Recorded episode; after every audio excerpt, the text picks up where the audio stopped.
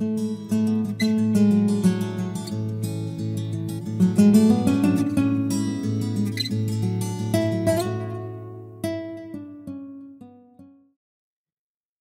Hechos 6, por favor, versículo 1 al 7 dice, en aquellos días como creciera el número de los discípulos, hubo murmuración de los griegos contra los hebreos, de que las viudas de aquellos eran desatendidas en la distribución diaria. Entonces los doce convocaron a la multitud de los discípulos y dijeron, no es justo que nosotros dejemos la palabra de Dios para servir a las mesas. Buscad pues, hermanos, entre vosotros a siete varones de buen testimonio, llenos del Espíritu Santo y de sabiduría, a quienes encarguemos de este trabajo. Y nosotros persistiremos en la oración y en el ministerio de la palabra. Agradó la propuesta a toda la multitud y eligieron a Esteban, varón lleno de fe y del Espíritu Santo, a Felipe, a Prócoro, a Nicanor, a Timón, a Parmenas y a Nicolás, prosélito de Antioquía, a los cuales presentaron ante los apóstoles, quienes orando les impusieron las manos, y crecía la palabra del Señor, y el número de los discípulos se multiplicaba grandemente en Jerusalén. También muchos de los sacerdotes obedecían a la fe. Y que el Señor nos bendiga el día de hoy con la interpretación de su palabra. El título de esta predicación es El ejemplo de un diácono. El ejemplo de un diácono. Hoy vamos a estar mirando una perspectiva más macro de este capítulo. Vamos a estar mirando más el contexto más amplio de estos versículos para volver a reflexionar acerca de lo que está sucediendo durante este tiempo y durante este pasaje. Vemos que el texto nos dice que la iglesia crecía, pero el texto también dice que había un problema. La iglesia crecía, pero estaba amenazada a dividirse.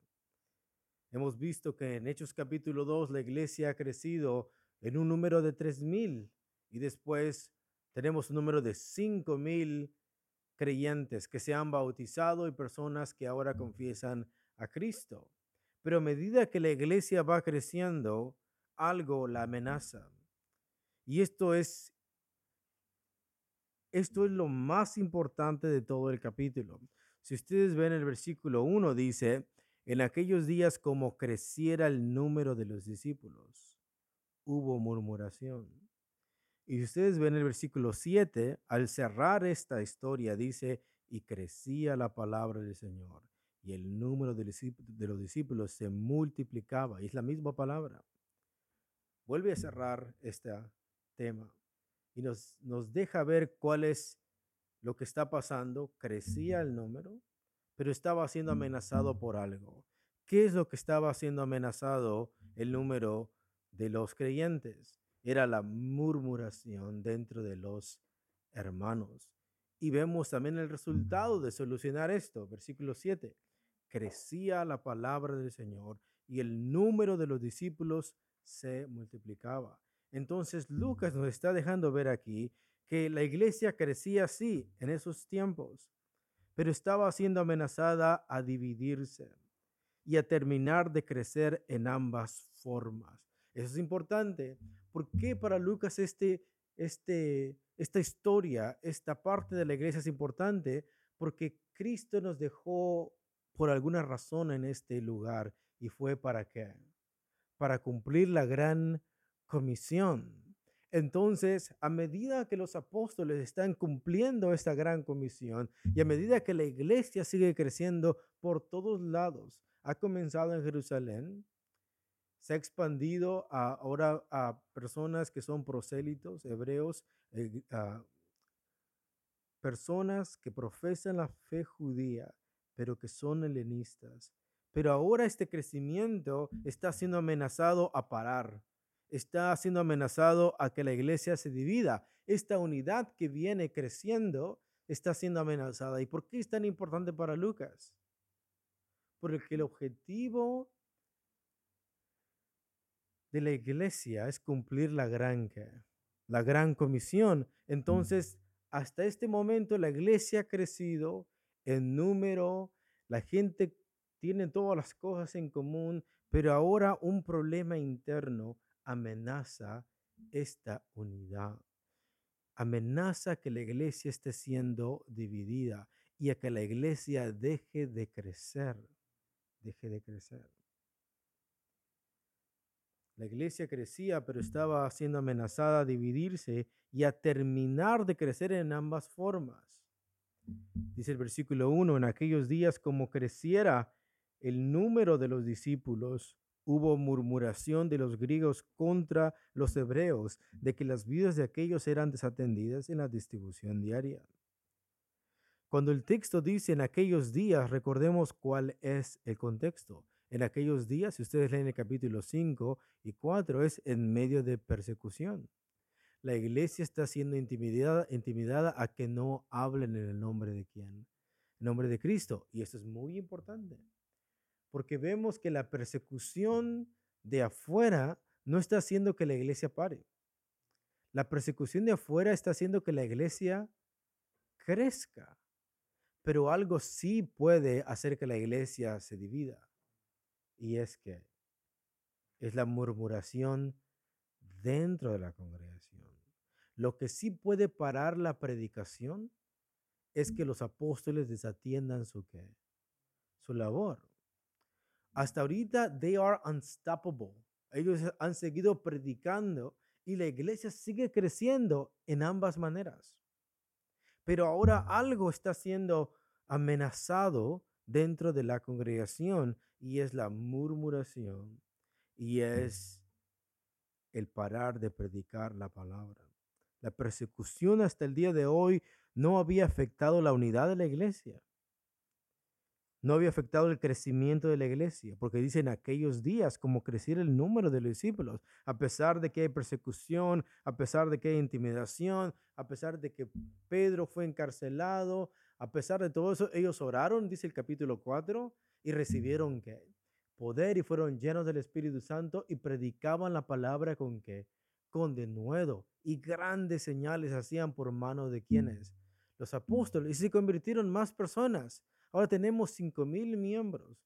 Comenzamos con 120 personas y ahora ha explotado esto en 5.000 cristianos que ahora profesan a Cristo.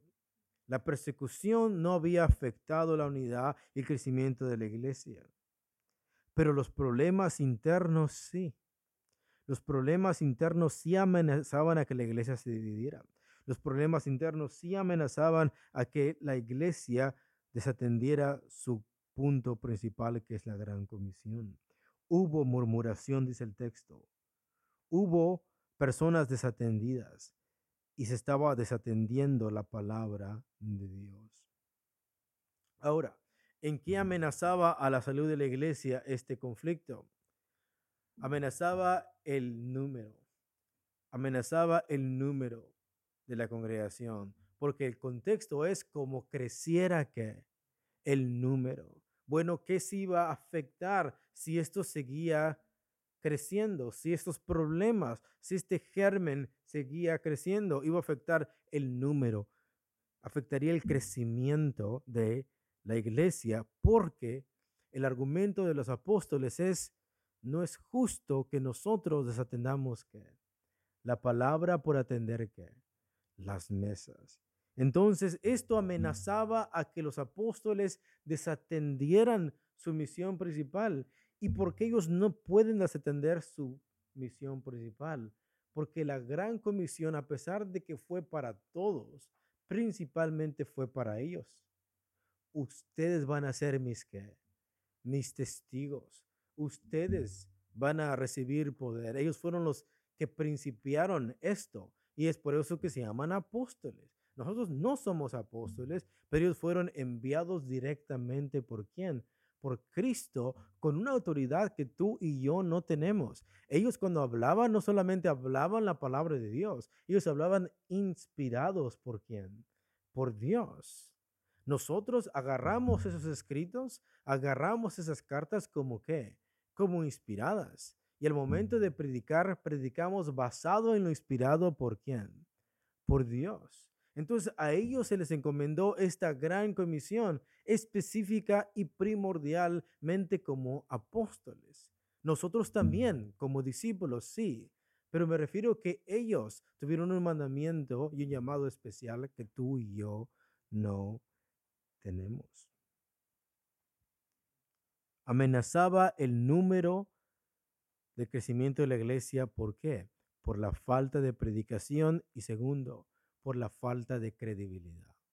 Si ellos siguieran predicando sin resolver ese problema, esa murmuración iba a crecer y ese mal testimonio en la congregación también se iba a dar a conocer. Y por tanto, esto amenazaba al crecimiento de la congregación por la falta de predicación y la credibilidad.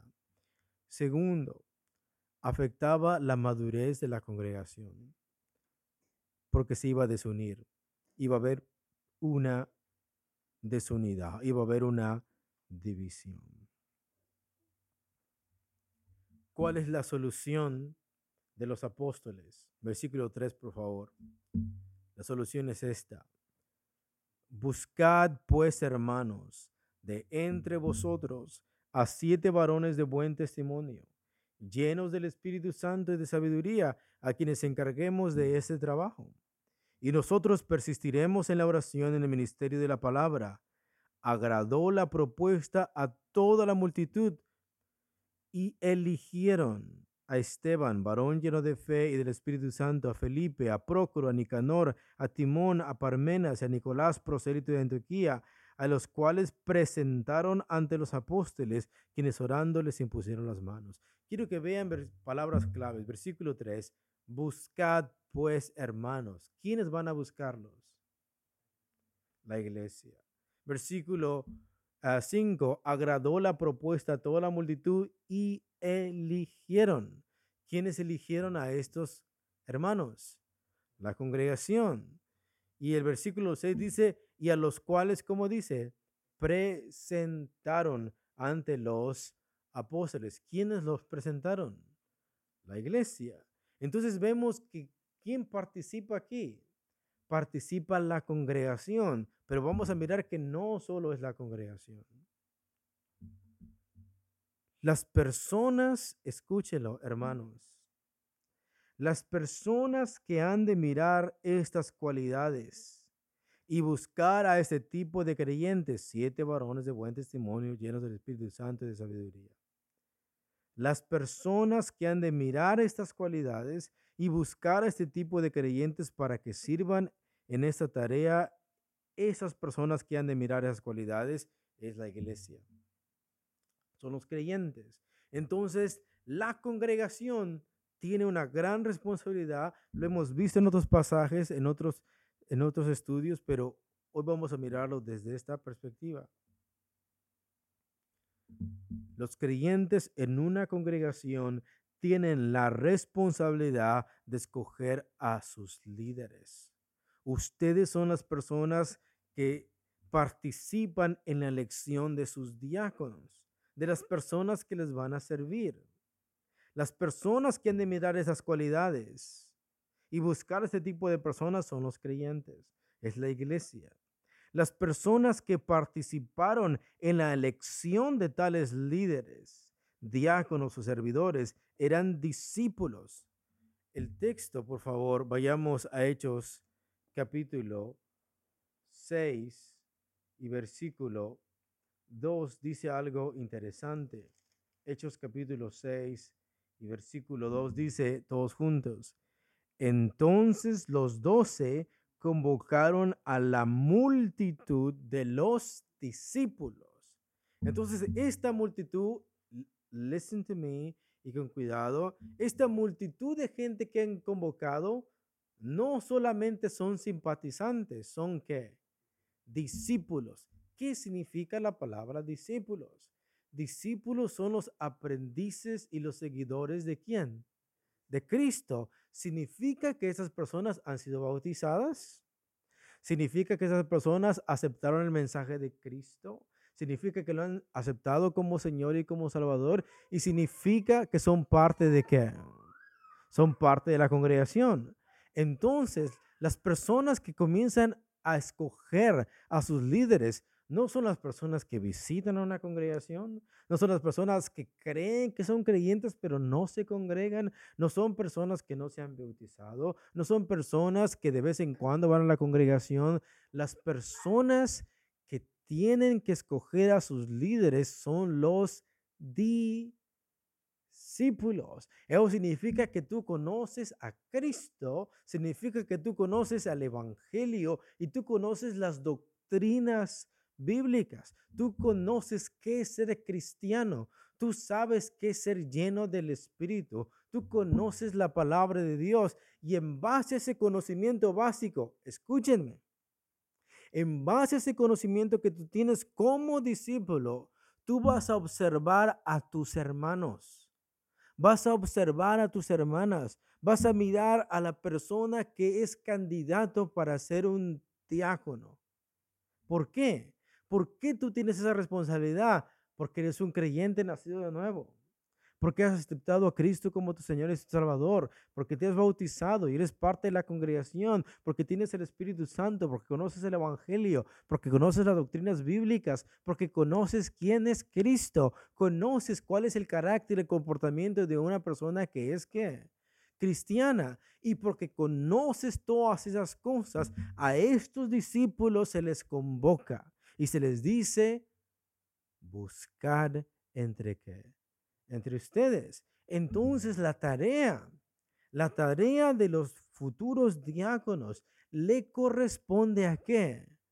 A la congregación, pero no solamente la gente que se congrega de vez en cuando. La responsabilidad de estos son discípulos verdaderos nacidos de qué?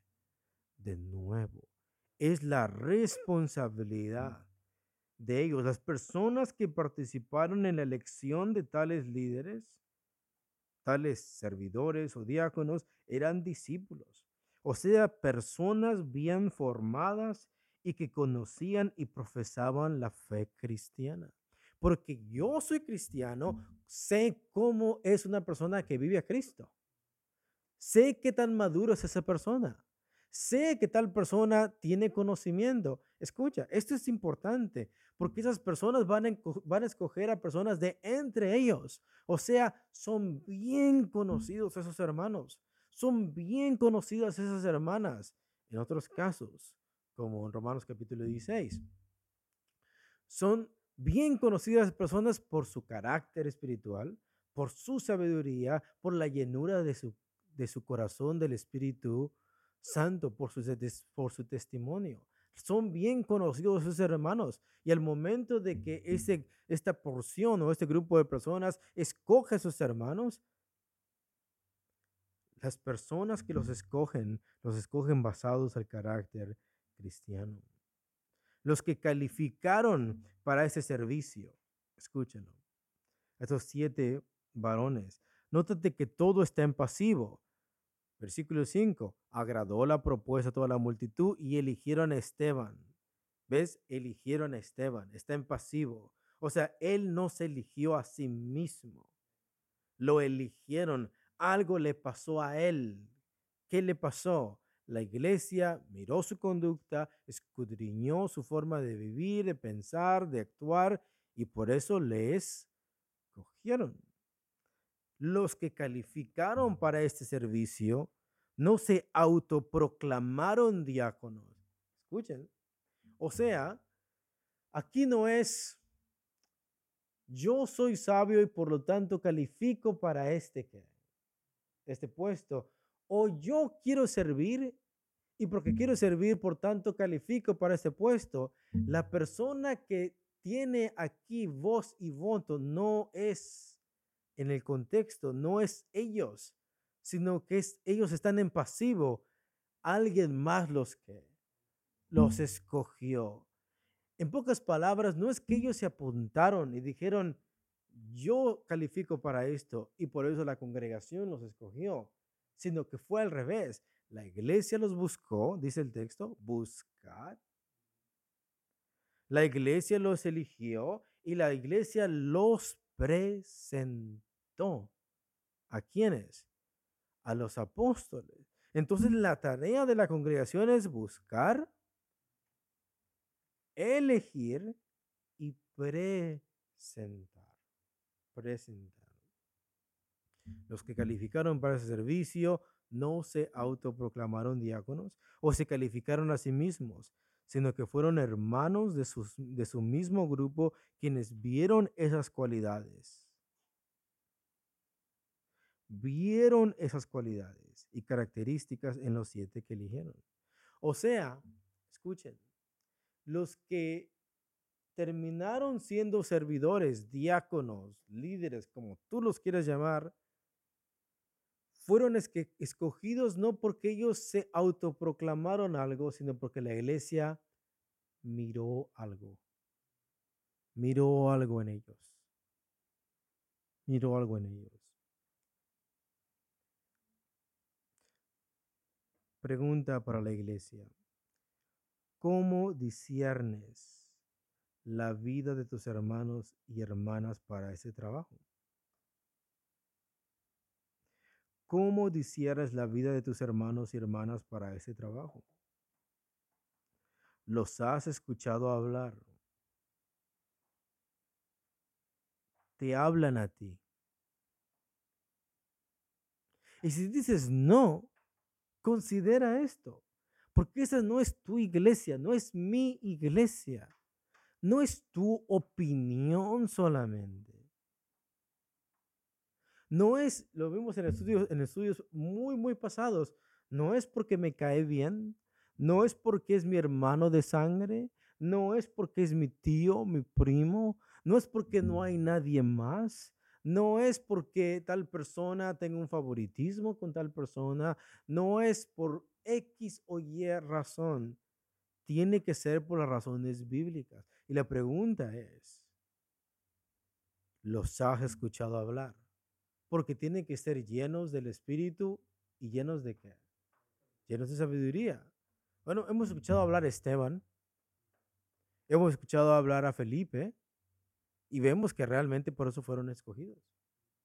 ¿Los has escuchado hablar a tus hermanos que están siendo candidatos para este servicio o las personas que están siendo que ya están sirviendo?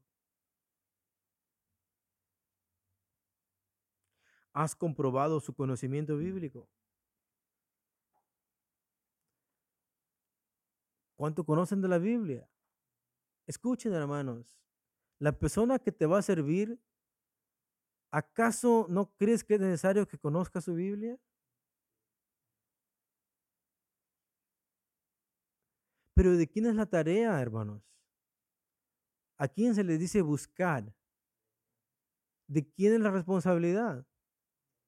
Es de ustedes. Porque ustedes ven a los hermanos servir, ¿sí o no?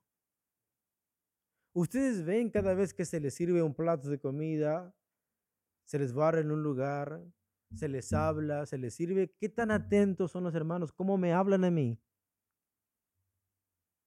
Eso, todo el tiempo, todo el tiempo, no solamente en los momentos de culto, en, mi for, en la forma de hablar de ellos, cómo son. Tienen que estar llenos de algo, ¿sí o no? Y si están llenos de algo, están llenos aquí en el culto, afuera del culto, donde sea. Y tienes que mirar, tienes que pensar cómo ellos me hablan. ¿Cómo es su conocimiento bíblico? Cuando me hablan, me hablan conforme a la palabra de Dios o mayormente están hablando de otras tonterías. Están hablando de otro tipo de temas, están hablando de otro tipo de cosas que no tienen nada que ver con la palabra de Dios. O siempre que me acerco a tal hermano, siempre me lleva a quién? Siempre me lleva a Cristo siempre me lleva la palabra de Dios, siempre me da un consejo bíblico, siempre me está predicando de Cristo. ¿Has visto su forma de servir dentro de la congregación? ¿Sabes cómo tú puedes mirar qué persona califica para ese servicio? Cuando nadie tiene la, obligación de servir y de pronto un hermano se levanta voluntariamente y comienza a creer. Es cosa de estar calificando. La Biblia nos manda a juzgar a los hermanos que van a servir para este que. ¿Cómo se está sirviendo? La razón por la cual hay candidatos aquí para que sirvan es porque miramos una hermana que primero comenzó dando de comer a sus niños y luego a los demás. Por eso, de otra manera, no hubiera candidato para esto. Miramos una persona que comenzó a ayudar con las sillas y así. ¿Cómo yo veo que tales hermanos, cuando todos están sentados a la mesa, se levantan a servir sin que nadie les diga? ¿Cómo es su servicio al momento de tratarme? Porque tales personas te van a tratar todo el tiempo así. ¿Has visto su forma de servir dentro de la congregación? En su manera de comportarse al momento de servir. ¿Lo hacen con gozo? ¿Lo hacen con alegría? ¿Están tempranos? ¿Son educados? ¿Son organizados en lo que están haciendo? ¿Son amables contigo? Y si dices, pues no sé, bueno, tienes que apuntar eso, tienes que buscar a personas así. Es buscar, elegir y qué, como dice el texto, presentar. vamos a decirlo todos juntos. Es buscar, es elegir y es presentar. ¿Qué significa buscar? Yo voy a buscar a los hermanos, voy a mirar su conducta. Escucha, y esto, eso se aplica para las personas que ya están sirviendo y para las personas que no. Puede ser que tenga su ministerio y lo esté descuidando. Y vamos a mirar si realmente tal pastor es pastor. Si realmente tal, eh, la persona que se encarga de hacer algo en la congregación realmente está cumpliendo con esa labor o no. Has visto su forma de servir dentro de la congregación. Has mirado su comportamiento, su manera de vivir, la forma que vive tal persona. Y por último, para los que buscan servir en ese trabajo, eso es la tarea de los creyentes, de los discípulos. Pero ahora, ¿qué tal el candidato, el aspirante, el diácono simpatizante, la persona que quiere servir? Hay tal cosa como tener ese deseo de servir. Santiago capítulo 3, por favor.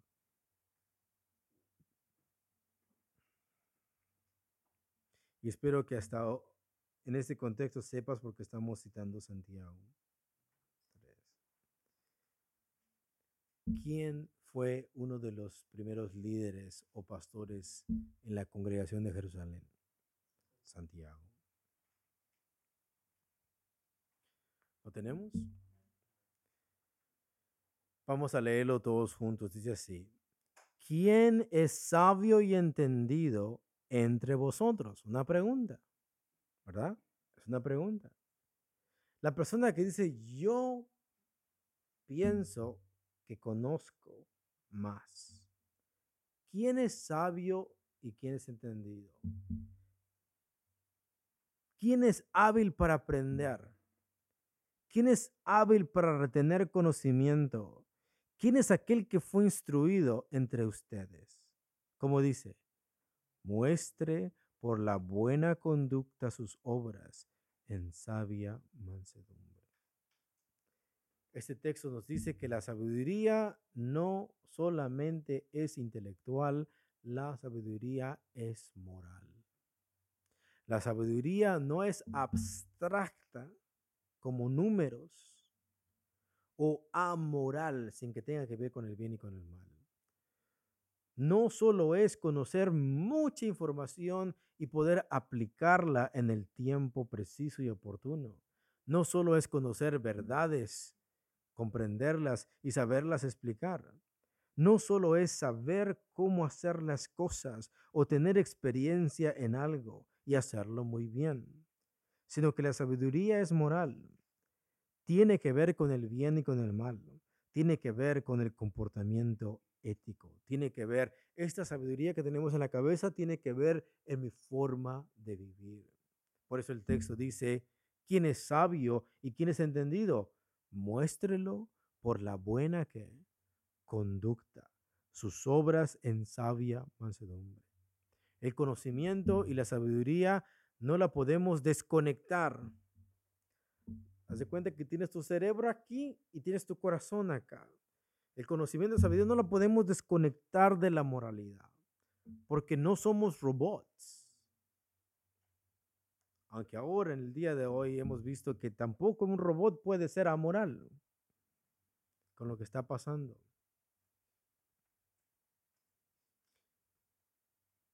El conocimiento y la sabiduría no la podemos desconectar de la moralidad porque no somos robots.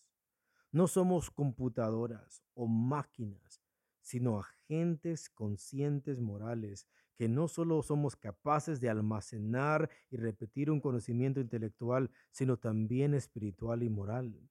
Y por tanto la sabiduría debe demostrarse, no solamente debe de poseerse, solamente tienes que tener aquí, no solamente lo tienes que almacenar, tienes que mostrarla, tienes que evidenciarla, comunicarse, se tiene que comunicar, se tiene que expresar. Si se presume que se posee algún conocimiento o habilidad, se debe de expresar por la manera de actuar o la conducta y la manera de ser. Versículo 13, por favor. ¿Quién es sabio y, y entendido entre vosotros? Muestre por la buena conducta, o sea, muestre por el comportamiento, muestre por la manera de vivir sus obras, muéstrelo por lo que sabe hacer en sabia mansedumbre. O sea, mansedumbre en sabia mansedumbre. Parafraseadamente significaría así. ¿Quién es sabio entendido entre vosotros? Muéstrelo por su comportamiento, su conducta, su manera de vivir en lo que sabe hacer. En el tiempo adecuado, controlando su temperamento, su forma de hablar y dominándose a sí mismo. ¿Quién es entre vosotros? dice Santiago. Aquel que se atribuye a poseer un conocimiento o la capacidad de enseñar o servir, aquel que presuma de tener sabiduría y conocimiento entre la congregación, a quien se identifique en poseer algo y que los hermanos escuchen de él decir que posee o exprese tal conocimiento.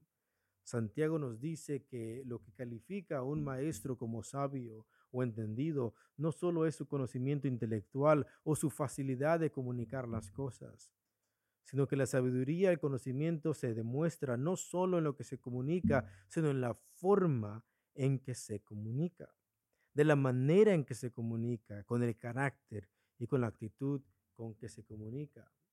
Nuestros conocimientos están vinculados al comportamiento. Lo que tú conoces aquí está vinculado a la forma que te comportas. Mi carácter está vinculado a las verdades más abstractas y complejas que pueda comprender intelectualmente. Déjeme explicar eso. Puede haber doctrinas muy abstractas. Llamémosle, por ejemplo, la Trinidad. ¿No? Es algo muy abstracto, ¿no? Esto, esta doctrina abstracta, Dios en su esencia es uno y tres en persona. Es algo muy abstracto eso. Bueno, ese conocimiento abstracto que está aquí ese conocimiento complejo que yo pueda comprender intelectualmente, mis habilidades y sabiduría están ligadas a lo moral y a mis obras. O sea, lo que presumo saber hacer y me jacto de saber está enraizado en mi conducta, a mi personalidad y en mi vida práctica. Aquello más profundo, aquello más grande que yo pueda conocer, debe de estar enraizado en mi conducta, en mi persona y en mi vida práctica. Y tenemos una advertencia y algo que reflexionar para los que sirven. Vamos a dar cuenta sobre nuestro oficio. Cada vez que sirves estás modelando doctrinas. Cada vez que estás sirviendo a tus hermanos estás modelando doctrinas. de la manera que te expresas, de la manera que hablas, de la manera que tú predicas, de la manera que tú te comportas, de la manera que tú te diriges a los demás, estás siempre modelando doctrinas. Por medio de tu ejemplo estás afectando comportamientos. O sea, un diácono puede impulsar a otras personas, vamos a mirarlo después. Un diácono puede, puede afectar comportamientos. Tu ejemplo puede incitar a que otros hermanos también que también sirvan. Un diácono, su comportamiento, su ejemplo, puede hacer que otras personas sean también más amables, sean también más generosas, estén dispuestos a servir, estén dispuestos a ayudar, pero entre menos lo hagas, también toda la congregación te sigue. ¿Por qué? Porque eres una persona visible, tienes una posición, tienes un oficio y por ese oficio vas a dar cuentas en ese oficio tú modelas doctrinas que es gracia, misericordia, amor, paciencia, bondad, benignidad, etc. Todo eso tú lo estás modelando. O sea, los hermanos están viendo en ti cómo se viven esas doctrinas. Cómo, cómo se modelan en tu vida. Y tu comportamiento afecta el comportamiento de los demás. Y por último, veamos el resultado de la elección de los siete. Versículo 1 y después del versículo 5. Ah, dice así, versículo 1. En aquellos días, como creciera el número de los discípulos, hubo murmuración de los griegos contra los hebreos de que las vidas de aquellos eran desatendidas en la distribución diaria. Versículo 5. Agradó la propuesta a toda la multitud y eligieron a Esteban, varón lleno de fe y del Espíritu Santo, y a Felipe, a Prócero, a Nicanor, a Timón, a Parmenas y a Nicolás, prosélito de Antioquía, a los cuales presentaron los apóstoles, quienes orando les impusieron las manos, sinónimo de que aquí en adelante tales personas se van a encargar de ese trabajo. Versículo 7, todos juntos. Y crecía la palabra del Señor y el número de los discípulos se multiplicaba grandemente en Jerusalén. Quiero que veas esto. Quiero, veas, quiero que veas cómo comenzó el versículo 1. En aquellos días, como creciera el número de los discípulos, hubo un problema. ¿Qué problema hubo? Hubo murmuración de los griegos. ¿Y qué amenazaba esto? Amenazaba que la iglesia se dividiera y que la palabra se dejara de que de predicar. Pero gracias a que escogen a siete varones llenos del Espíritu Santo, llenos de sabiduría, de buen testimonio, al momento que los ponen. El versículo 7 dice, y crecía la palabra del Señor. ¿Por qué? Porque ahora los apóstoles se dedicaron a hacer y a cumplir la gran, la gran comisión. O sea, hubo un problema que amenazaba en que la iglesia se dividiera y que la gran comisión parara. A estos siete varones se les escoge y se les pone. Y al momento que se les pone, esto trae un resultado en la congregación. O sea, los diáconos que se ponen en la congregación deben de dar un qué. Tienen que dar un resultado, tienen que dar un fruto. De otra manera es para qué se ponen. El punto es que van a resolver un qué un problema. Y ese problema no solamente va a ser una solución interna, local en la congregación, sino que esto va a resultar en qué? En que la palabra de Dios se, se expanda. Y crecía la palabra del Señor. Versículo, inciso B, y el número de los discípulos se multiplicaba. En lugar de que hubiera una división, ¿qué es lo que, qué es lo que hubo? Hubo una multiplicación. El número de los discípulos se multiplicaba. ¿Por qué? Por el trabajo de los diáconos, por el testimonio de los diáconos, por la sabiduría de los diáconos, por el servicio de, de los diáconos. O sea, ¿ves? Crecía la palabra, ¿qué significa? que la palabra se iba que, expandiendo a más áreas. ¿A dónde? Dicen todo Jerusalén. Y el grupo de los, de los discípulos, en lugar de que hubiera murmuración y división, ¿qué es lo que hacía? También que crecía. O sea, realmente necesitamos a diáconos. Pero ¿cómo los necesitamos? Llenos del Espíritu Santo, llenos de sabiduría. ¿Y a quién le corresponde buscar, elegir y presentar a esos diáconos? A la congregación. No tienes que tener miedo a juzgar a tus hermanos, a examinarlos. Porque tales hermanos al momento de servir tienen que presentar un resultado. Tiene que verse el fruto. Tienen que solucionar qué? Problemas. ¿Y cuál es el punto? Que la palabra de Dios que crezca y que el número de los discípulos se multiplique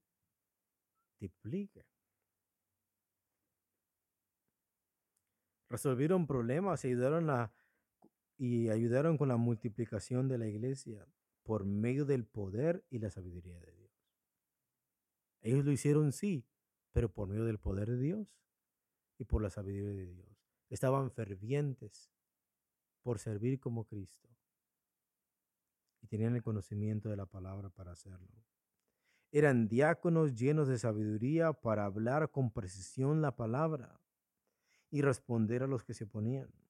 Como Esteban, escuchen. Gracias a que Esteban era lleno del Espíritu Santo, era de buen testimonio y estaba lleno de sabiduría.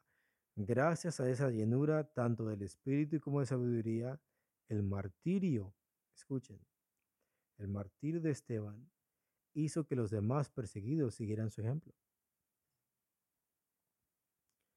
¿Se entiendes? O sea, ¿quién fue el primer mártir? Esteban. Pero Esteban, si no hubiese estado lleno del Espíritu Santo, ¿qué, quieres que, crees que hubiera pasado ahí? Él en ese momento hubiera renunciado a su qué. ¿Y qué hubiera pasado con los demás? También. O puede estar lleno del Espíritu Santo, pero sin sabiduría. O sea, lleno de fervor de predicar de Cristo, pero no tener la sabiduría en cómo. ¿Me entiendes? ¿Y qué pasaría? El Sanedrín y toda la gente que lo estaba ahí acorralando, lo pudieran haber refutado, ¿sí o no? Y pudieran haber argumentado y la fe de los otros se hubiera desanimado. O sea, Jesús realmente no es el Mesías. Pero como dice el texto, no podían resistir con la sabiduría que, que, hablaba. Y por tanto, ¿qué es al final lo que hicieron? Lo mataron. Lo mataron. ¿Por qué? Porque no pudieron resistir lo que estaba hablando. O sea, era tan preciso, tan fervoroso, tan verdad, tan articulado, que la única manera que ellos pensaron que iban a parar esto era que matándolo. Pero al mirar la conducta de Esteban, que en lugar de renegar, dijo, Señor Jesús, en ti comiendo mi espíritu, y no le tomes en cuenta estos pecados a ellos, y muere como mártir. Para la iglesia fue una semilla plantada que dio que dio mucho fruto. O sea, eso hizo que las demás personas, eso fue el modelo para cómo se sufre por Cristo, cómo se predica Cristo, hasta qué punto, cómo, cómo, cómo uno enfrenta esas cosas, y es hasta la muerte, hasta la muerte, predicando de Cristo. Y eso hizo que la gente que fuera siendo perseguida, ¿qué es lo que dice? Toda la gente que fue perseguida en el capítulo 7, luego dice. ¿Qué es lo que dice el texto? Pero los que fueron esparcidos iban por todas partes anunciando el Evangelio. O sea, ¿de dónde salió ese fervor? ¿De dónde salió ese ánimo? ¿De dónde salió ese, ese, ese fervor de decir, yo también, aunque estoy siendo perseguido, yo voy a seguir anunciando el Evangelio de Cristo? Y es por medio del ejemplo de quién? De Esteban. Y Esteban fue el primer mártir y también el primer diácono. Y ese fue el primer ejemplo que hizo que los demás también predicaran con Dios les bendiga, hermanos, y les dejo lugar a nuestro pastor Juan.